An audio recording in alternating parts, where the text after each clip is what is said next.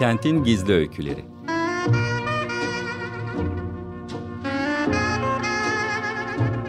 Kentin isimsiz kahramanları ve ilham veren yaşamları. Sıradan İnsan Öyküleri. Hazırlayan ve sunan Kenan Doğan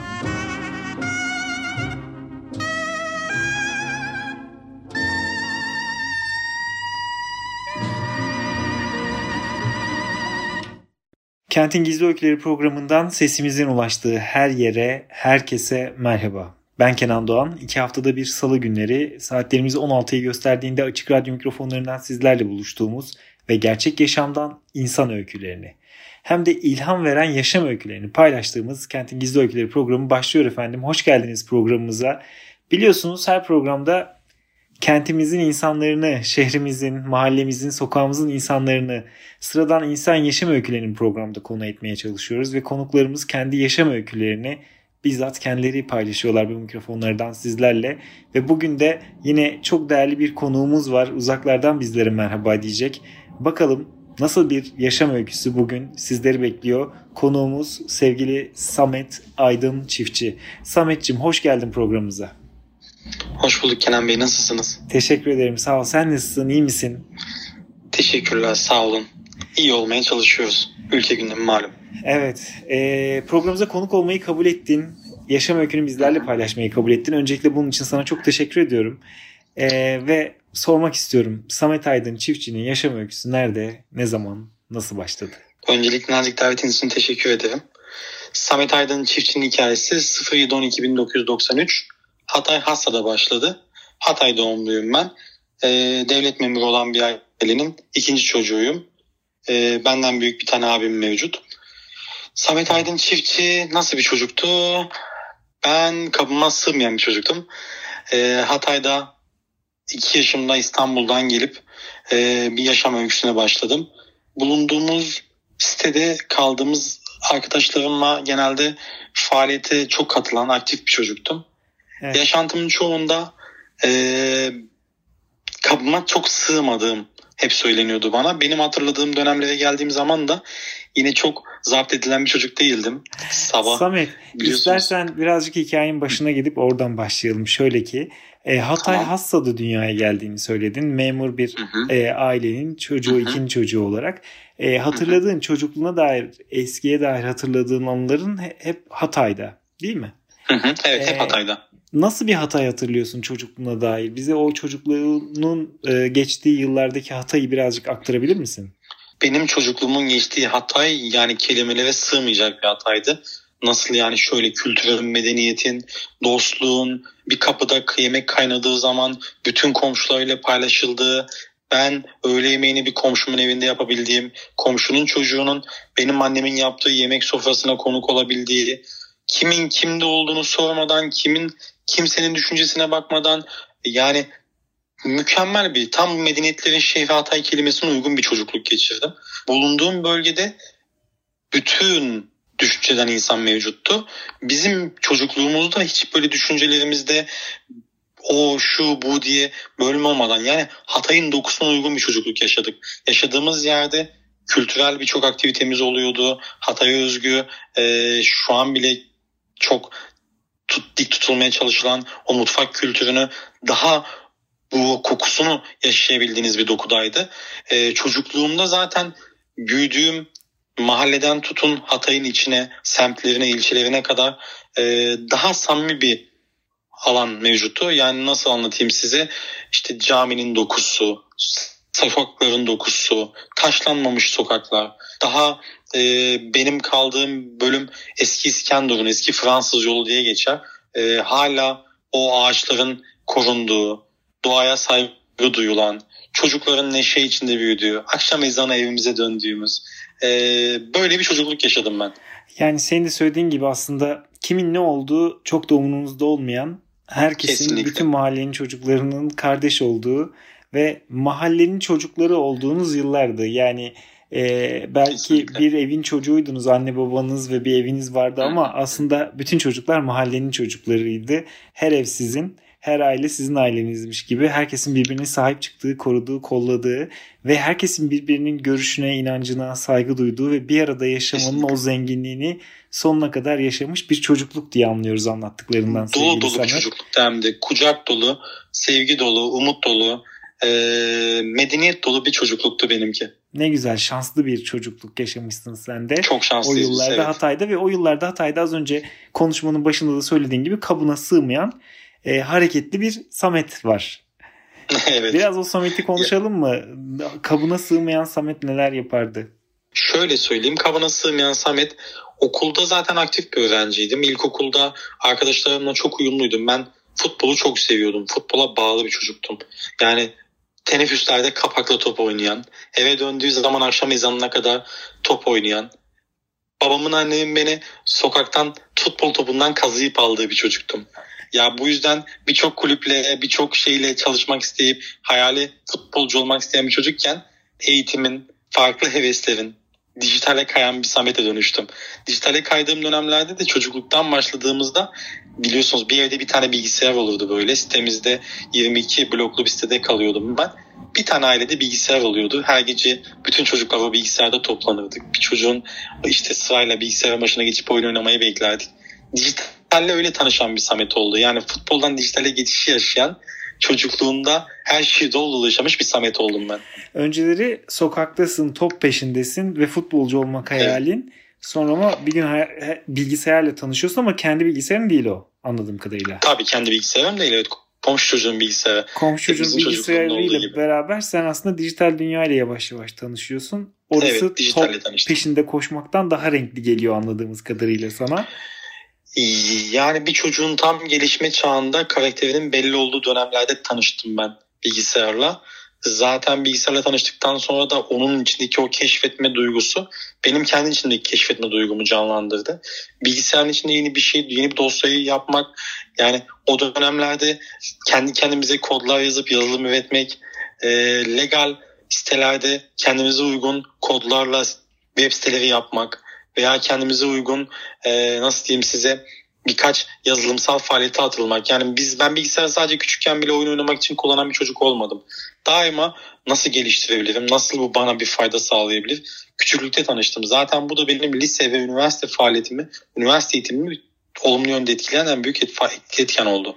Peki sen lisede ağırlıklı olarak artık ne yapmak istediğine karar veriyorsun. Okul bir yandan devam ediyor. Okulda da e, başarılı bir e, öğrenci olarak görüyoruz Samet'i ve sen bilgisayarla bu dijital dünyayla e, haşır neşir olmaya başlıyorsun ve üniversitede de e, yine bu alanlarla ilgili işler yapmak istiyorsun. Üniversiteyi nereyi kazandın, ne okudun, ne yaptın? Ben Mustafa Kemal Üniversitesi'nde bilgisayar programcılığı bölümünü okudum. Ee, Sakarya Yazılım Mühendisliğini kazanmıştım. Daha sonra yani bizim o dönemlerde MUTOK dediğimiz bir sistem mevcuttu meslek liselerine tanınan. Onu çok istememiştim ben. Yani kendi şehrimde Hatay'ı kolay kolay bırakabilen bir çocuk olmadım. Gidemedim. O yüzden burada programcılık bölümünü okumaya başladım. Ee, kendi bölümümde başarılı bir öğrenciydim. İki yılda bitirebilen sayılı öğrencilerdenim. Bizim o dönemlerde e, eski çok usul Pascal gibi dillerde kodlama yapılan yazılımlar üretiliyordu ve çok insan bunu başarabilir, başaramıyordu. O dönemlerde ben hiç kalmadan üniversite eğitimi tamamladığım dönemlerde farklı farklı şeyleri keşfetmeye başladım. Yani hem lisede başlayan dijital tutkum meslek okuluna başlayıp bilgisayar bölümü okudum. Üniversiteye geçiş yaptım, bilgisayardan devam ettim. Bilgisayarın içindeki o dünyayı keşfederken kendi içindeki Samet'i tanımaya başladım. Yani o küçükken futbol oynayıp kabına sığmayan çocuk hem dijital anlamda bir şeyleri geliştirmeye ve büyütmeye başlamış ama bunu da kendisi için değil de Türkiye genelinde nasıl fayda sağlayabilir mentalitesiyle hazırlamaya başlayan bir çocuğa dönüştü. Bu da beni hem üniversite yaşantımda hem lise yaşantımda sosyal sorumluluk projelerine yöneltti. Yani dijital ile sosyal sorumluluk projelerini birleştirmeye başladım hayatımda. Nasıl birleştiriyordun? Yani piyanonuyla bilgisayar yetkinliklerini geliştirdin. Hem lisede okuduğun meslek sesinde hem de üniversitede yüksek okulda okuduğun e, ve edindiğin bilgisayar yetkinliklerin var. Diğer taraftan da e, hep o çevreye, doğaya, etrafındaki insanlara, topluma karşı sorumluluk hissetmeye başlıyorsun ve bunları birleştirdiğini söylüyorsun. Nasıl oldu o birleşim? Bize birazcık onu anlatır mısın? Birleşim şöyle oldu. e, bir şeyleri fark etmeye başladığım zaman bir fırsat eşitliği olmadığını fark ettim. Yani bir köy okulunda okuyan çocuk ile özel okulda okuyan çocuk arasında dağlar kadar büyük bir fark olduğunu anladım. Şimdi elimde çok güçlü bir koz vardı dijital. Dijitalle ben istediğim her noktaya ulaşabiliyordum. Zaten üniversite yaşantımdan sonra kendi kurduğum şirketim de ben dijital üzerinden yaptığım işle herkesin bana saygı duymasını diliyordum. Hiçbir zaman para kazanma gayem olmadı. Benim yaptığım işlerde dijital anlamda veya normal anlamda yaptığım tüm işlerde Samet denildiği zaman saygı duyulan bir isim olmasını istiyordum. O dönemlerde bunu keşfettiğim zaman dijitalden gelebilecek herhangi bir destek ile köy okulundaki çocuklara nasıl fayda sağlayabilirim diyordum. Daha sonra kendi içinde bir araştırmaya başladım. Ben hangi sivil toplum kuruluşuna katılsam nasıl bir fayda sağlayabilirim ya da hangi ekibe dahil olsam ben ona ne katabilirim düşüncesinde oldum. Ama ben daha sonra baktığım zaman o kabına sığmayan küçükteki Samet yeniden ortaya çıktı ve kimseye kolay kolay birinin kontrolü mekanizmasına giremeyen bir hale dönüştüm. Bu sırada da Türkiye'nin en ünlü biriyle tanıştım. Faaliyet İsmi, alanıma girdi. İsmini de verebiliriz. İsmi, paylaşabiliriz. İsmini vereyim o zaman. E, Tema Vakfı ile tanıştım. Tema Vakfı ile tanışma sürecim üniversitenin ilk yıllarında oldu. Tema Vakfı ile tanışırken ben Tema Vakfı'nın faaliyet alanı hakkında sadece kısıtlı bilgiye sahiptim. Yani başarabileceklerimi bilmiyordum. Ya da evet. ben bir yola çıktığım zaman bana inanacak insan sayısını tahmin edemiyordum. Ama ben bir güzel bir şey başarmak istiyordum. Bir Tema Vakfı'na geçiş dönemimde dijitali de çok iyi bir şekilde kullanarak kendi bulunduğum Hatay'da arkama çok güzel bir kitle aldım. Yani ben bir fidan dikimine öncülük edebiliyordum. Ben bir köy okulunda çocuklara umut olabiliyordum. Bir fidan dikerek birçok insana umut sağlayabiliyordum. Ben hadi bu fidanı dikiyoruz dediğim zaman arkamda 5000 tane insan hadi fidan dikiyoruz deyip gelebiliyordu. Bunu yani, keşfettiğim zaman işte. Ha? Evet. Üniversitede Tema Vakfı ile tanışıyorsun. Tema Vakfı'nın gönüllüsü oluyorsun Hatay'da. Hatay'ın altını evet. bir kere daha çizerek vurguluyorum. Ve sonrasında orada aslında gençlik çalışmalarını liderlik yapıyorsun anladığım kadarıyla. Kesinlikle. E, dijitalin de gücünü kullanarak e, gönüllüleri bir araya toplama, harekete geçirme, kampanya yönetme ve gönüllülerin desteğini alarak projeler gerçekleştirme konusunda e, geniş kitleleri etkilemeye başlıyorsun. Geniş kitleleri Hatay'da harekete geçirmeye başlıyorsun. Kesinlikle aslında tam olarak şöyle başladı. Tema Vakfı'nı ben tanıştığım zaman bölgemde Tema Vakfı'nın kendi gençlik alanında bir yapılanması olmadığını görmüştüm. O bölgede sanırım o dönemler e, yeni başkanlık geçişi olmuştu. Evet. Ben de heves ettiğim zaman yeniden bu işi, bu gönüllülük faaliyetini aktif etmek istiyordum. Tema Vakfı ile iletişime geçtiğim zaman adım adım bunların hepsini e, olması gereken yönergede oluşturduk, başladık. Tema ile tanıştıktan sonra faaliyet alanlarını tanımaya başladım.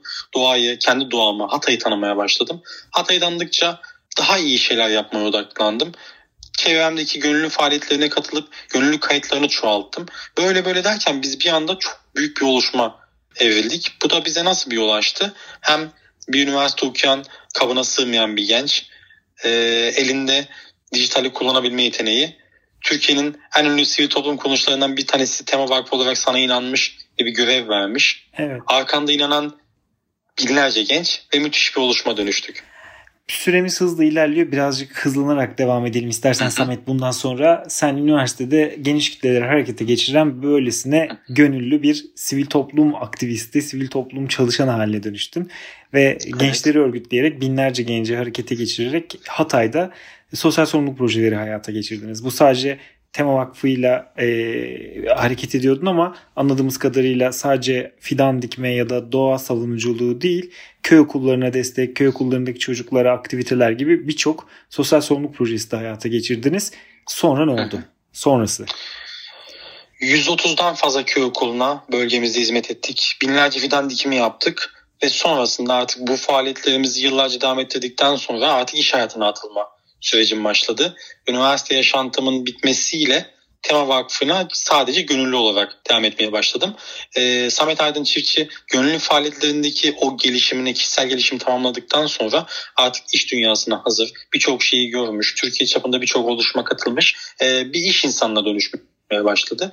E, kendi şirketimi kurmaya karar verdim. Bu kurduğum şirkete temel hedefim para kazanmak değildi. Daha demin de bahsettiğim gibi evet. insanların saygınlığını kazanmaktı. İlk olarak bu oluşumu Hatay'da yapmaya başladığımda çok fazla inanan insan olmadı. Dijital anlamda firma tanıtımlarını yapan, işte Google üzerinden e, listeleme yapmayı sağlayan bir uygulama geliştirdim.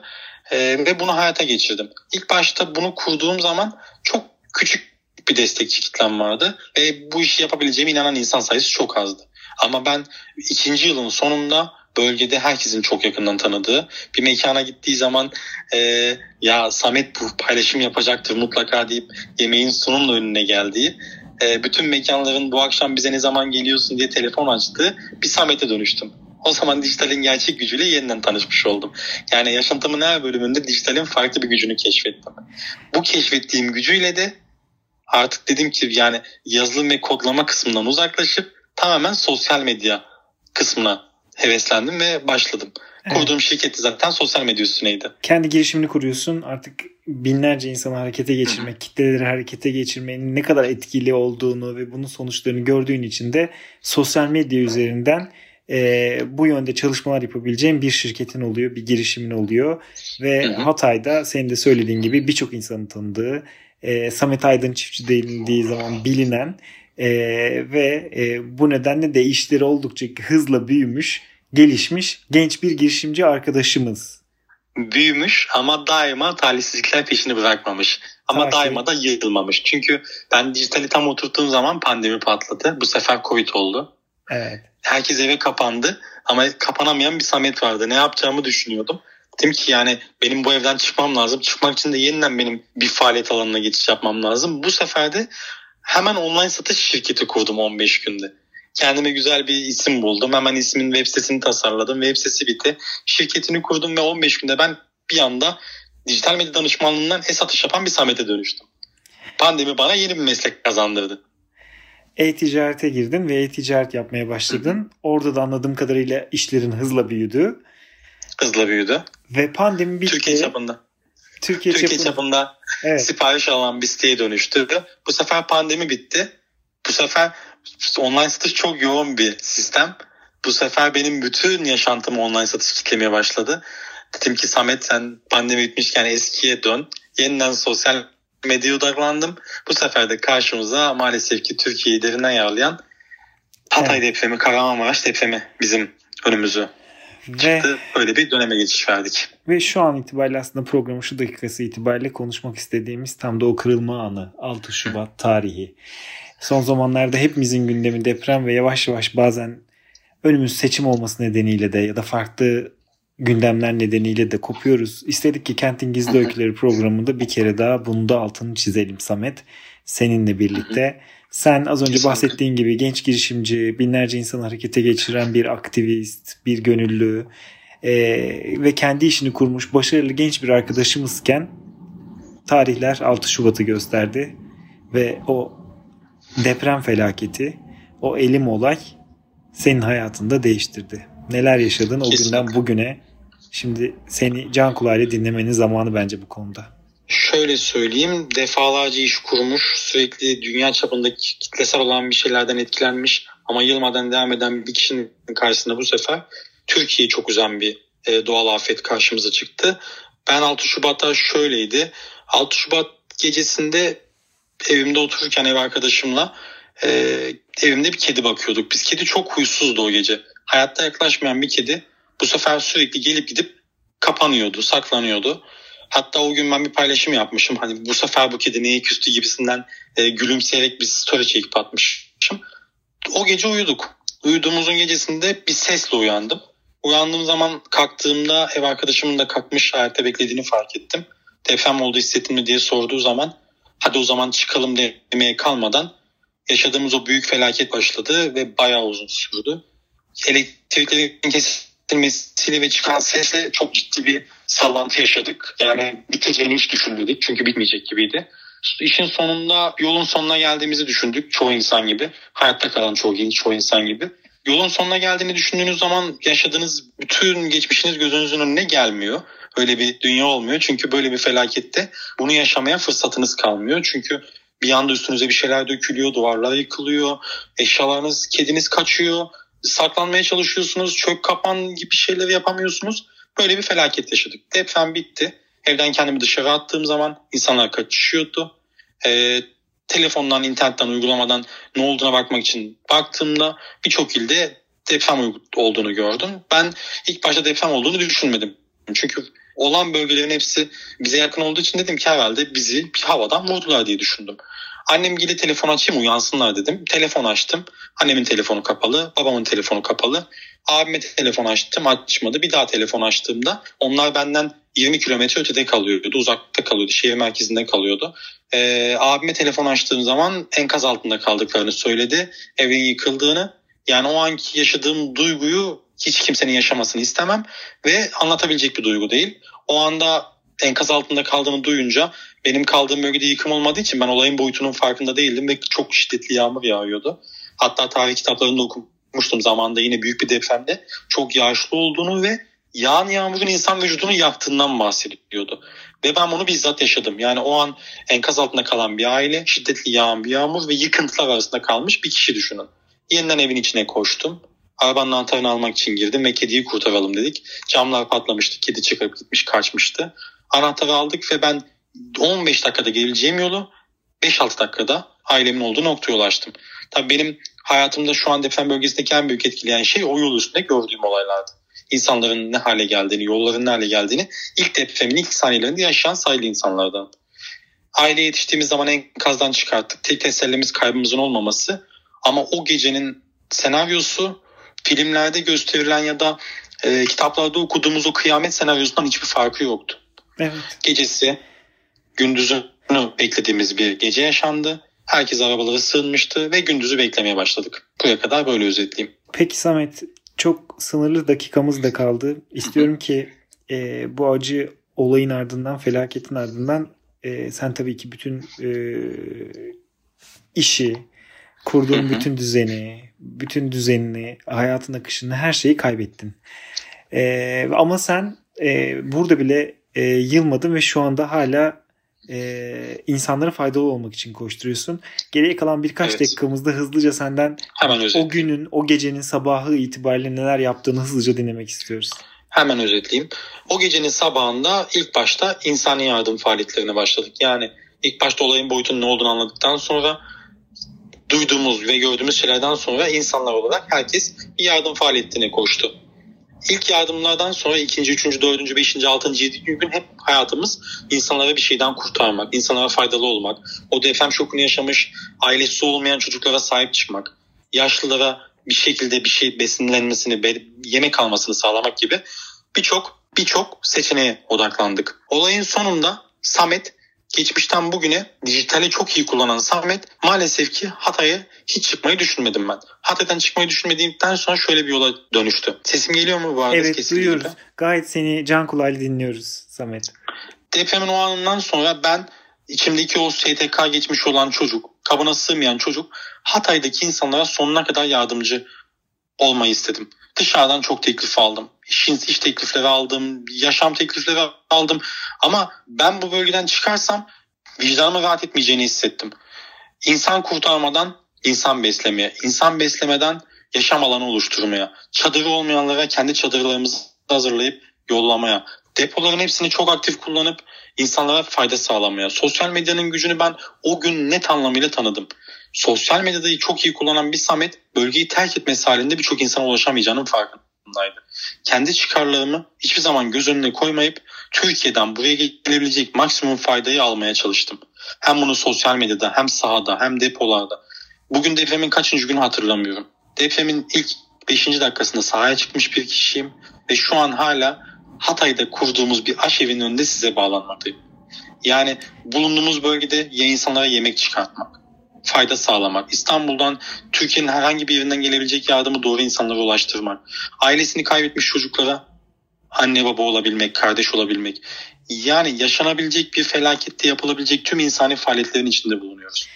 Samet, Türkiye sesimizi duyurmak için. Çok teşekkür ediyoruz bugün programımıza konuk olduğun için. Bir depremzedesin ama aynı zamanda depremden sonra Hatay için seferber olan kahramanlardan bir tanesisin. Sosyal medyanın da gücüyle birçok insana, binlerce insana destek olmaya çalışıyorsun ve çok da güzel anlattın. Sen Hatay'da doğdun, büyüdün ama bir an olsun Hatay'ı terk etmek istemedin. E, aklından bile Maalesef, geçmedi. Hala da düşünüyorum. Geçmedi ve, hiçbir zaman. Ve sen orada e, şu an işin e, bütün düzenin e, yok olmuş olsa da e, var olma sebebini insanlara faydalı olmak olarak tanımlıyorsun ve devam ediyorsun.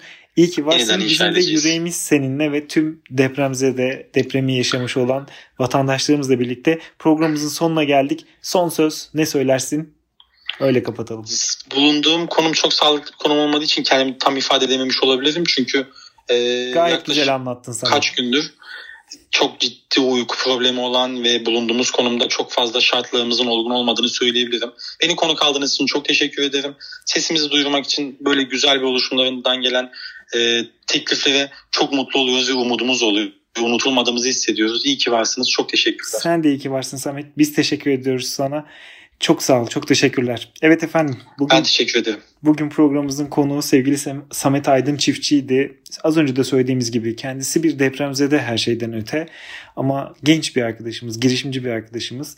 İşini kaybetse de, evini kaybetse de, yaşamı alt üst olsa da birçok milyonlarca vatandaşımız gibi, depremzede vatandaşımız gibi o Hatay'a sıkı sıkı sarılan o geçmişinde çocukluğunda az önce anlattığı o yaşadığı güzel şehri tekrardan var etmek için koşturan, didinen, mücadele eden bir arkadaşımız Samet Aydın Çiftçi ve Türkiye'nin her tarafından, dünyanın her tarafından Hatay'a yardımları çekip doğru şekilde kendi elleriyle birebir ihtiyaç sahipleri bulup dağıtmak için arkadaşlarıyla beraber mücadele ediyor. İyi ki var böylesine güzel umut veren yaşam öyküleri. İki hafta sonra salı günü saatlerimiz 16'yı gösterdiğinde bizler tekrar burada olacağız. Açık Radyo mikrofonlarından Kentin Gizli Öyküleri programıyla sizlerle birlikte olacağız. Sizleri de bekleriz efendim. Ben Kenan Doğan. Teknik Masadaki Açık Radyo çalışanı değerli arkadaşlarımla birlikte sizlere sağlıklı günler diliyoruz. Hoşçakalın.